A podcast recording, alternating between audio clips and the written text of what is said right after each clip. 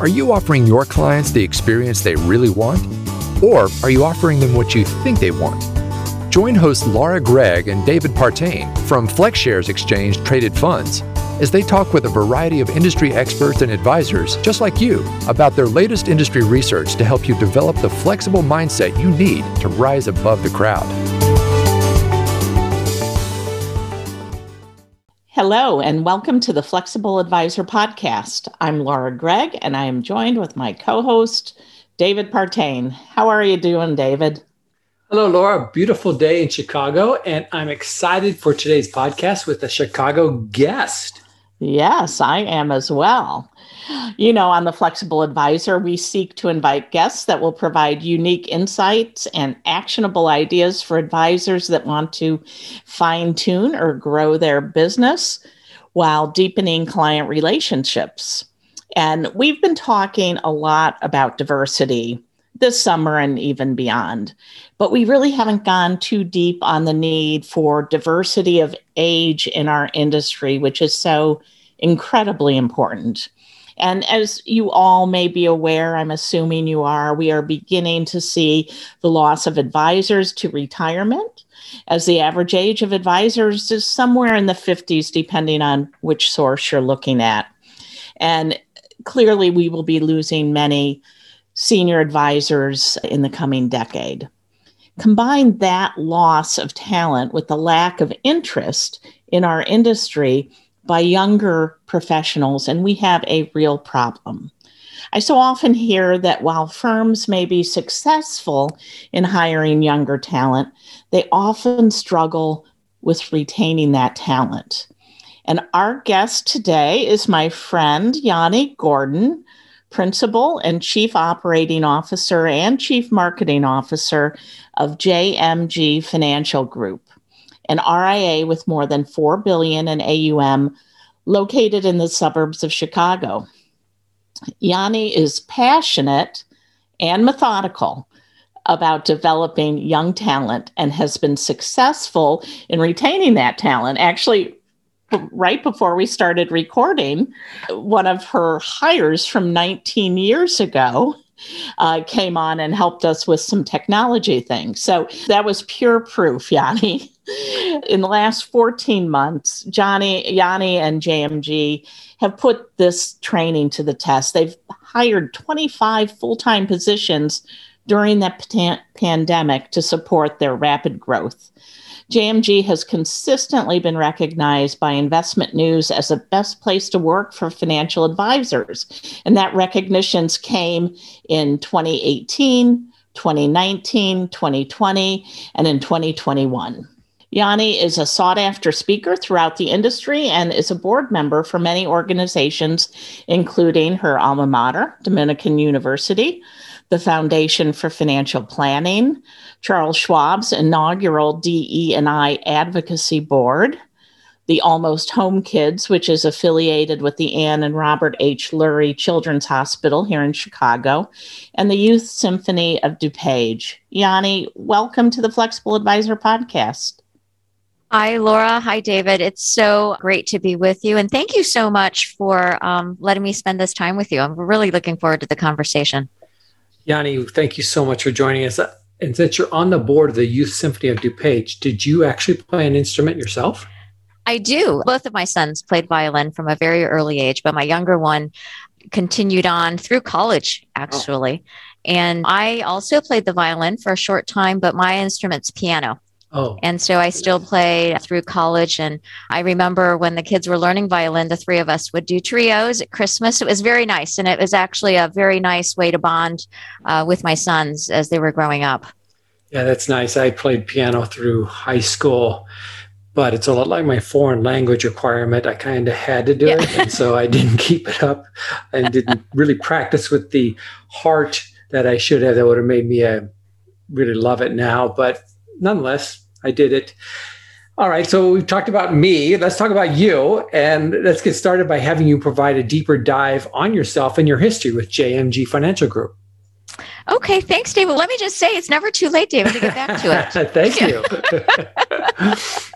it's good for the brain. That's right. You know? That's what I hear. Absolutely. You know, JMG Financial Group, we are truly a comprehensive uh, planning firm. We have been in business since 1984.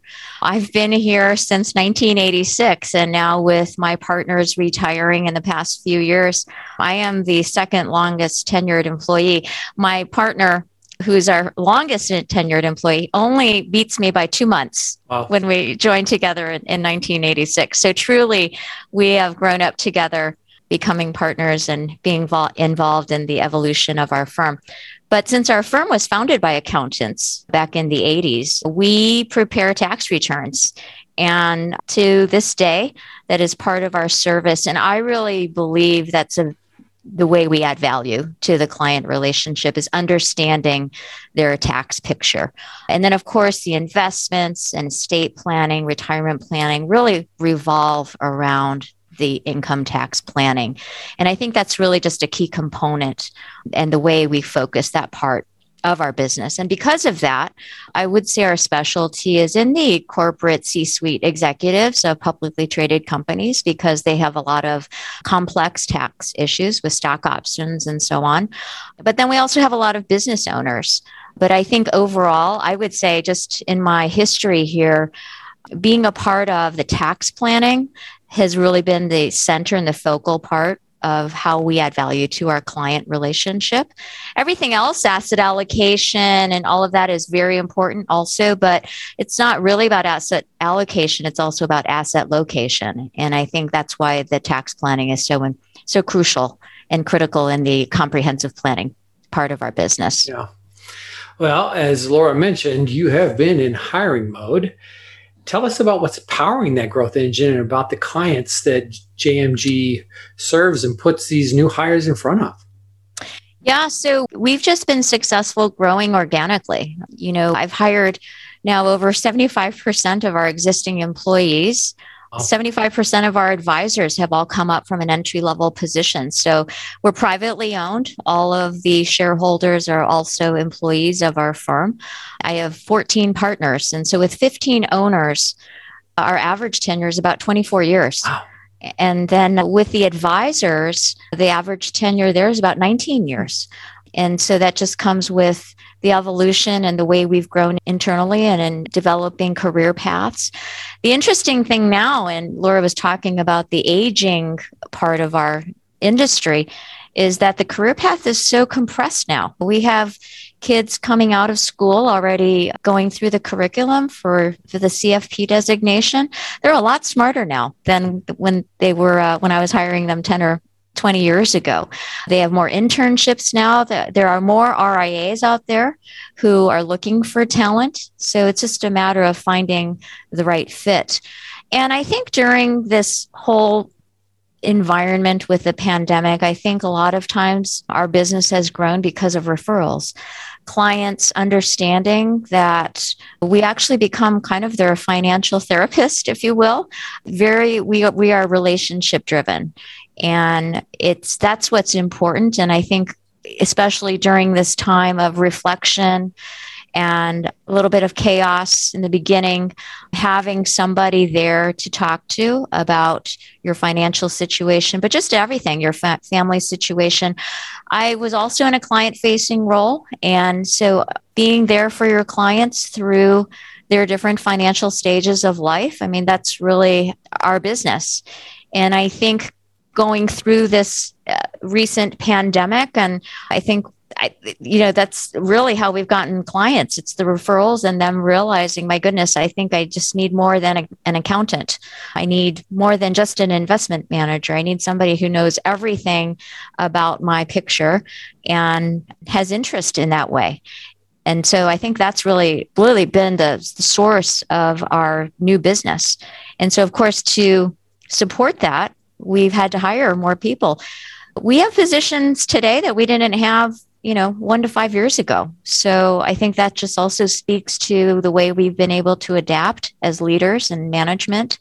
Not everybody wants to be a financial advisor. Right. Not everybody wants to be client facing, bring in business. And I I think that's great because look at all the different opportunities we have in our industry now. There's compliance, there's operations, there's technology, managing people.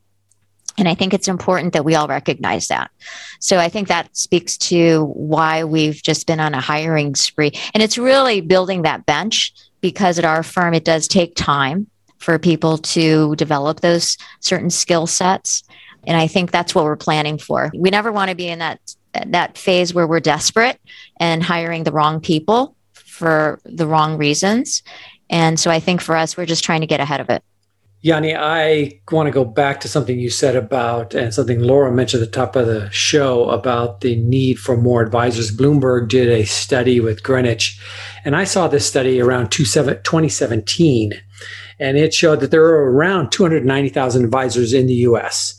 And they, the title of the slide was A Shrinking Valuable Universe. And they predicted by 2022, which is obviously a lot closer today than it was that because of retirements and the growth of uh, demographics within and growth of population within the United States that we would be short about 200,000 advisors by 2022. And so we have been, Laura and I have been actually talking about this for quite some time. And I've seen, I've had this on my radar for since 2017 with that discussion with Bloomberg and Greenwich.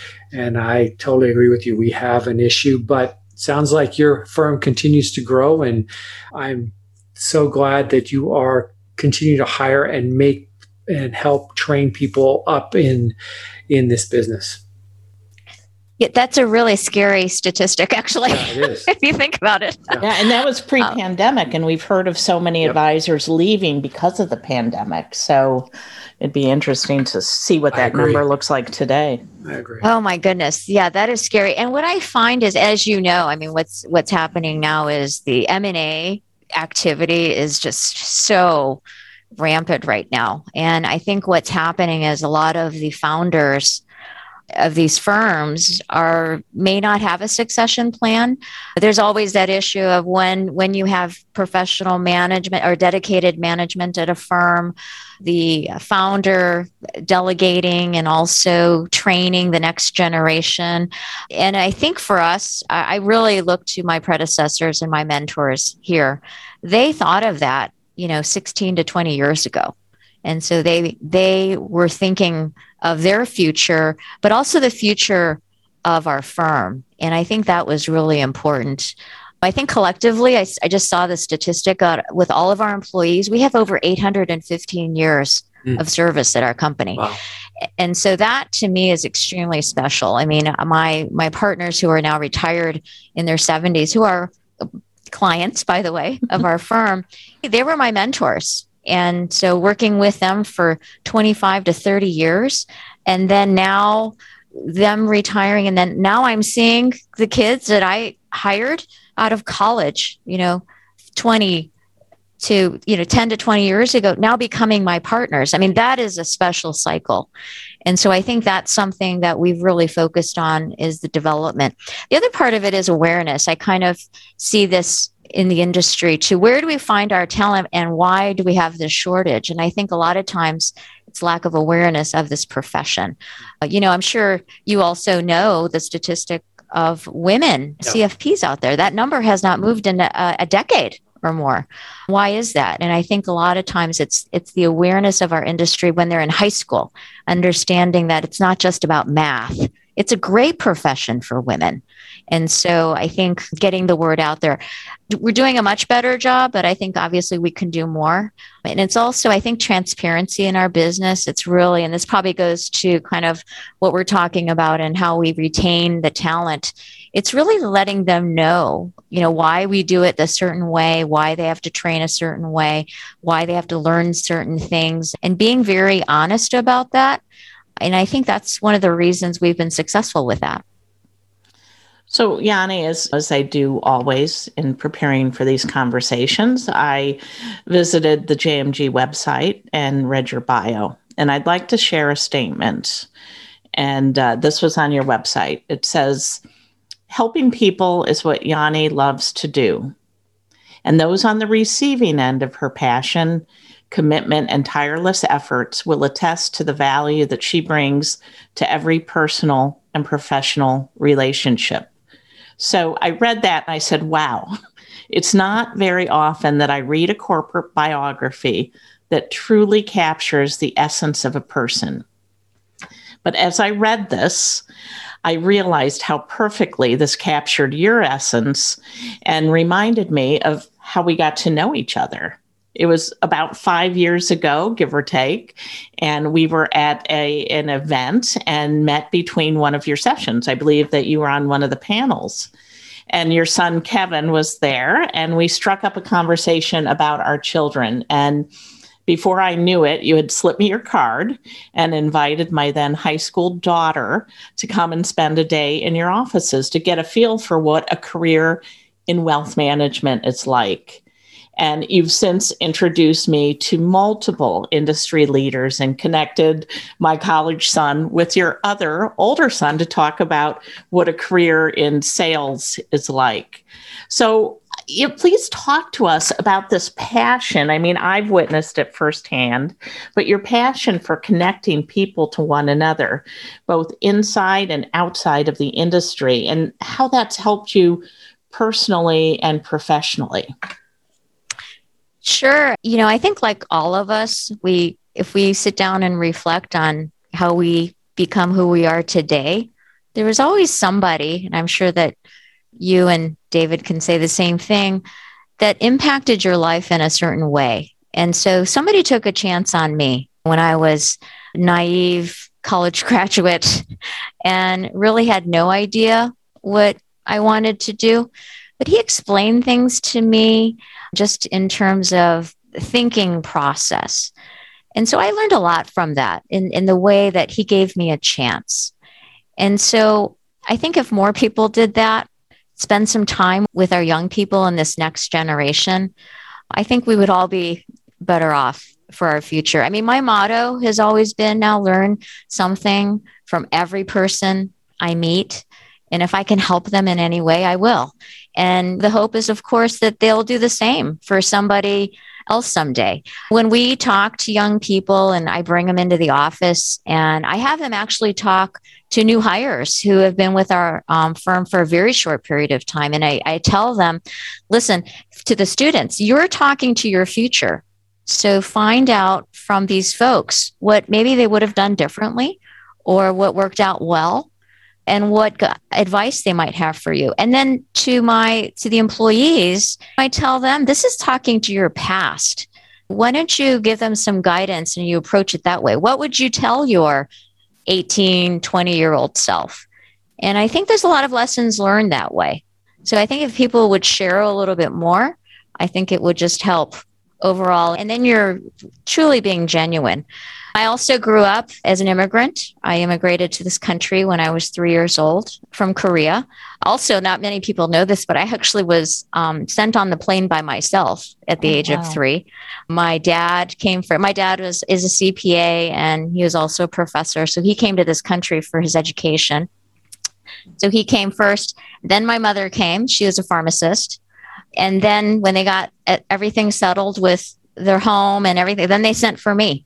And uh, back then, I mean, could you imagine my kids hear this now and they're like, I can't believe grandma and grandpa sent you on a plane by yourself at three. I think parents would be arrested if they did that today.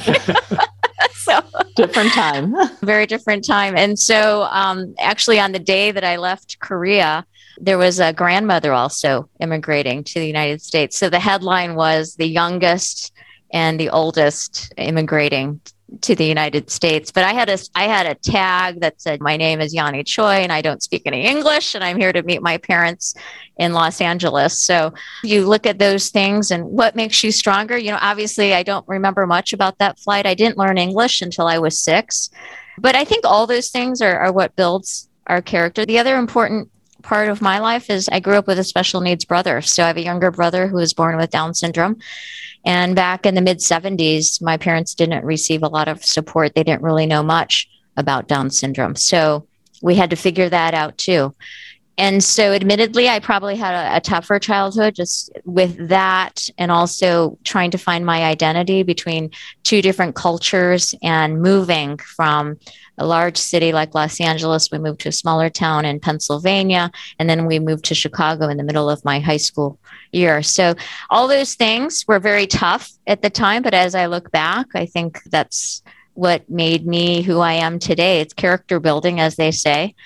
And so I everybody has a story. And so when I talk to young people, I try to find out their story. And I think we could all spend a little bit of time of encouraging and identifying and empathizing with that. And that's probably one of the reasons why I'm I'm very compassionate and wanting to help anybody who asks for it. But also it was up to me to take action.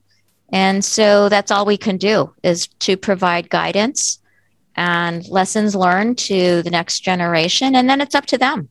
And i think that that needs to be discussed in that way. I appreciate your passion for this. And as i joked about before we got on the recorded line you know it it always lands better coming from somebody who isn't a parent when you're giving out advice or or at least in my family it tends to land better uh, when i'm not the one passing the advice out. But I, I know you're so passionate but i also happen to know that you're very methodical about bringing new people into this industry. So i'm hoping that you can tell our listeners about your success in finding younger talent and retaining it within JMG for the long term. What's your secret sauce? Yeah. I I don't know if it's a secret sauce. I think one of our core values at our firm is transparency, not only to our clients about fees and the services we provide, but also to our employees. And so I think it's really important in an organization that leadership and management be transparent and including all the employees. That's important especially in this in the past 14 to 15 months what we've all had to endure. And i think we've gotten such positive feedback from our employees because they because of the trust that we've developed over time but also making them aware that that we're working on things. And so asking for their feedback is really important. Also, understanding and telling them we may not be able to change everything overnight and accommodate everybody because it's a lot of people to to accommodate everybody's different but i think the point is and they appreciated just being included being asked what do you like about working remotely what's your preference how can we work it out so that we're we're all happy and we can all be productive, but also not giving up kind of the in-person development that's so critical in somebody's personal and professional development, especially at our firms. So I think that's been key is that transparency. So, Yonhee, one of the analogies I like to use is that advisors get into this business and they oftentimes will be I'll say, quote unquote, math teachers, where two plus two equals four. And they realize as they work their way through the business that they have become, quote unquote, art teachers, where it's creativity and it's not necessarily the math game. And I'm wondering, and I'm curious how much you think some of the hard skills and soft skills of this business can be taught? And would you entertain hiring someone that doesn't already come from with a financial background?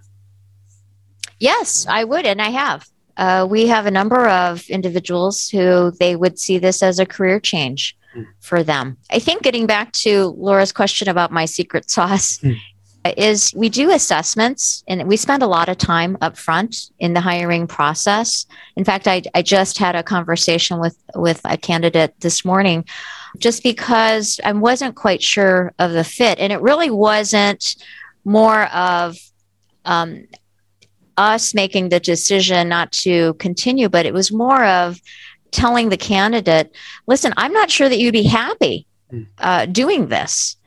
And so I think having that discussion is really important. Going through the assessments is really just a, it's really twofold.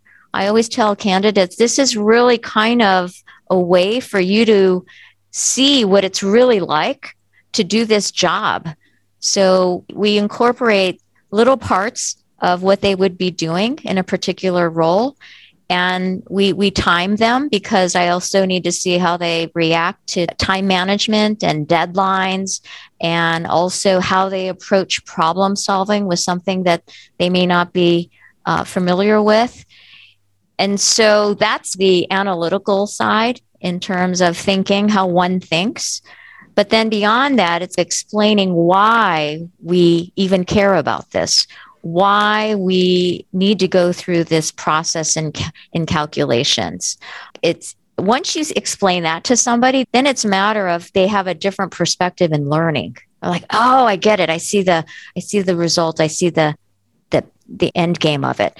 So even if somebody's coming from a different background, if they have that internal, that core value of being a lifelong learner, and the way they think, I think that's a big part of it. And so we, the important thing, of course, is alignment too with our firm.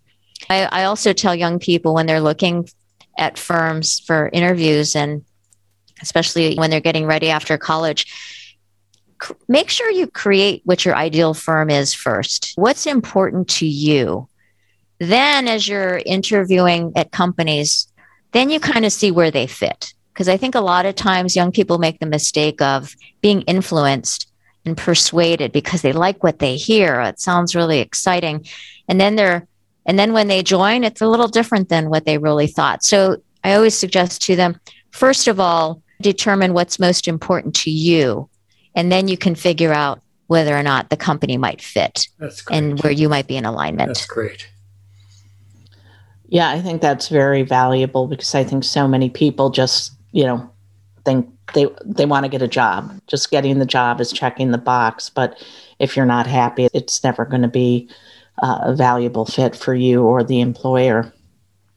So we've we talked about the growth of JMG over a long period of time and the the quicker growth over the last 18 months or so. How do you see, you know, as you continue to grow, how do you see your role or the roles that you have evolving? I mean, you've got a lot of big titles COO, CMO, and principal of the firm. I'm wondering do you and the other partners have a succession plan in place? I guess you do. You said so earlier, but what's your philosophy behind that succession planning? And when you decide it's time to leave, where do you hope the firm to be on its path? Yeah, that's a great question because I've been thinking about that a lot since I've been here 35 years. I mean, my pretty much my whole adult life. I've I'm celebrating 35 years at the firm this year, and I think now that that runway is getting a little shorter for me in terms of planning. so whether I like it or not, yeah. but you know, I think part of it's recognizing that nobody's irreplaceable, and then that includes myself. It just means that it's it might be done a little differently. I think the important thing to recognize too is that we're in our succession plan now. We're living it. We're living our transition. We're in our third generation of leadership, fourth generation of ownership, and that just that will continue on. The the challenge, of course, is as we grow, how do we maintain this culture so we don't jeopardize our brand? And so that's where I think the development part of it and focusing on our talent is really important. So we made a big decision last November. We brought on a person, she's in a senior role. She's a senior director of organizational development. A lot of experience on the management training, leadership training at very large firms, and also in a very different industries. And so here now we have an outside perspective coming in and somebody who can actually spend their job dedicated to our talent, our people. That is our investment. And so for me, that's been a huge relief just because I mean, I do wear many hats. It's just part of what has happened to me. Nobody wrote my job description. I kind of had to grow into it and evolve and just take it on. And and so now as we continue to grow, it's a matter of being very mindful, very intentional, very thoughtful of the way we grow. And so by bringing somebody and this was a big step for us where now I have to shift some of that responsibility to her. And so we work very closely together. And so I feel I feel good. I feel good that we have somebody now that can focus on our talent and that understands what we need and can plan for the future and actually quantifying those metrics and, and looking at how many people in this position will we need in three, four, five years, mm. and so on. So I think that was very strategic in the way that we've been thinking. And honestly, her success is my success. So I think that's also important for leaders to understand. Sometimes you got to let go and you can't control everything all the time. And so the way that you can leave a legacy is by supporting that next person who's going to be taking over those things. Um, I think that's that's really important. And so the other part of it is training our trainers, training the managers. A lot of times we have to recognize that the superstars are great at what they do, but sometimes when you put them in a different role, maybe that's to manage people, they need some guidance. It's not automatic that the doers become great managers. And so I think that's something that firms should recognize as well and spend some time on that. It's an investment. I also look at my position now as the employees are my clients. And so that's been my approach in terms of this firm and how we manage that firm, establishing those relationships. I get to know every employee very well, and, and more so because I spend time with them before they even get hired. But I've also helped people leave, actually where you can tell their performance is declining. You can just tell that maybe they're not so happy. And when you're not happy doing what you're doing, then it's going to be reflective in your performance. So I've, I have counseled people to, to, in the way they exit and then actually helping them find their next opportunity. So that's another part of it. The world is small. And so my advice to young people is don't burn any bridges. So if, if you need to leave, then make sure you leave in a professional manner so that nothing is left undone and nobody can speak badly about you. and you never know because I have rehired a number of employees as well, where they left years ago for personal reasons. They stayed in touch and just our paths crossed again. There's an opportunity and they have rejoined our firm. So I have, so that's why I always tell people you just never know. That's true. Well, Yonhee, as our time comes to a close today, we like to ask our guests to leave our listeners with some actionable takeaways. Okay, so there's going to be two questions. First, share one piece of advice that you would give to young professionals who are listening, and what are some actionable steps they can take to help prepare them for success in this industry in the future?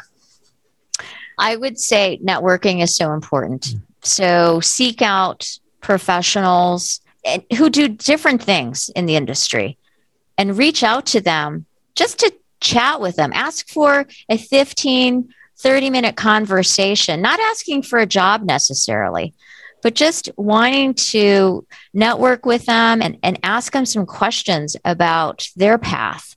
And really, who's going to say no to that? Because in mm-hmm. our, that's the one great thing about our industry is that we like to help people. Yeah. And it's about relationships. So I can't think of one professional counterpart of mine or a colleague of mine that would deny somebody that few minutes to have that conversation. But the other thing I would tell young people is is really being very self-aware. Acknowledging what they're not so good at. And there's so many tools out there. There's a great book, Strength Finders yep. 2.0, that people can read just to understand and recognize what they're good at and also maybe what they're not so good at. And just getting through different situations where maybe you might have to focus a little bit on on what you're not so comfortable with. We can't change our personality, but we can change the way that we can react and adapt. And I think that's what's key. And young people also need to understand that. And I think a lot of self reflection and, and really acknowledging and admitting, because nobody likes to be criticized um, about what they're not good at. But I think listening is really important yeah. and really kind of soul searching and, and that self recognition is super important. So, second, a piece of advice for firm leaders who are making hiring decisions what should be top of mind for them as they actually go through the recruitment and hiring process? And that advice that will help them have better retention, and possibly, like you, lead them to one day be recognized as one of the best places for financial advisors to work? yeah, I, th- I, think it really comes down to transparency and time. Mm. I think that anybody coming joining any firm needs to know exactly what they're getting into. They need to uh, talk to many people at the firm so they get an idea of their culture. More time needs to be spent up front. And I get that a lot from candidates where, you know, that's first one of the first things they say is thank you so much for spending all this time. Even if it doesn't work out, give them some suggestions mm-hmm. on how they can improve and maybe give them some guidance. Maybe you might see something in their skill set or their personality that you know that they don't recognize and maybe they don't know that there are opportunities and there's this area of different areas in our industry so i think that's important i think i wish leaders would spend more time doing that more t- spending more time being honest with young people one thing that i'm really proud of at our firm too and i challenge all the hiring managers out there as well is when somebody joins you and you touch base with them after they've been with you for about a month. You know, the first question we ask is Is there anything about this job that is a surprise to you mm. or anything? And 100%, no, this is exactly what you told me I would be doing. And I remember this from the assessments you gave me and, and the conversations with so and so was so helpful. That's what, that's the answer you need to have. Yeah. And so if you approach the hiring process that way, that there's no surprise for anybody who joins your firm. I think that will just take you so much further in high retention. Well, Yonhee, I'm going to be honest and tell you it has been a real delight to have you on the podcast today. So thank you. Well, thank you so much. I really appreciate the opportunity to have this discussion. As you can tell, I'm really passionate about this. Yes, you are.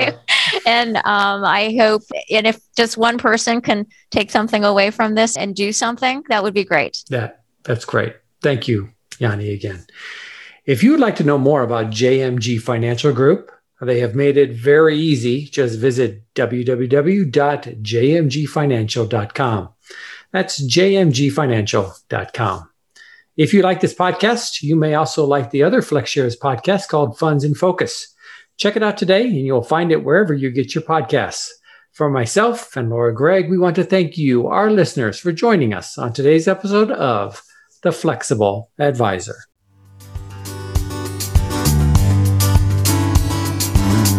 Thank you for listening to the Flexible Advisor podcast. Click the subscribe button below to be notified when new episodes become available. The information covered and posted represents the views and opinions of the guest and does not necessarily represent the views or opinions of FlexShares Exchange Traded Funds or Northern Trust. All investments involve risk, including possible loss of principal. Before investing, carefully consider the FlexShares investment objectives, risks, charges, and expenses. This and other information is in the prospectus and a summary prospectus, copies of which may be obtained by visiting www.flexshares.com. Read the prospectus carefully before you invest. Foreside Fund Services LLC distributor. The content has been made available for informational and educational purposes only. The content is not intended to be a substitute for professional investing advice. Always seek the advice of your financial advisor or other qualified financial service provider with any questions you may have regarding your investment planning.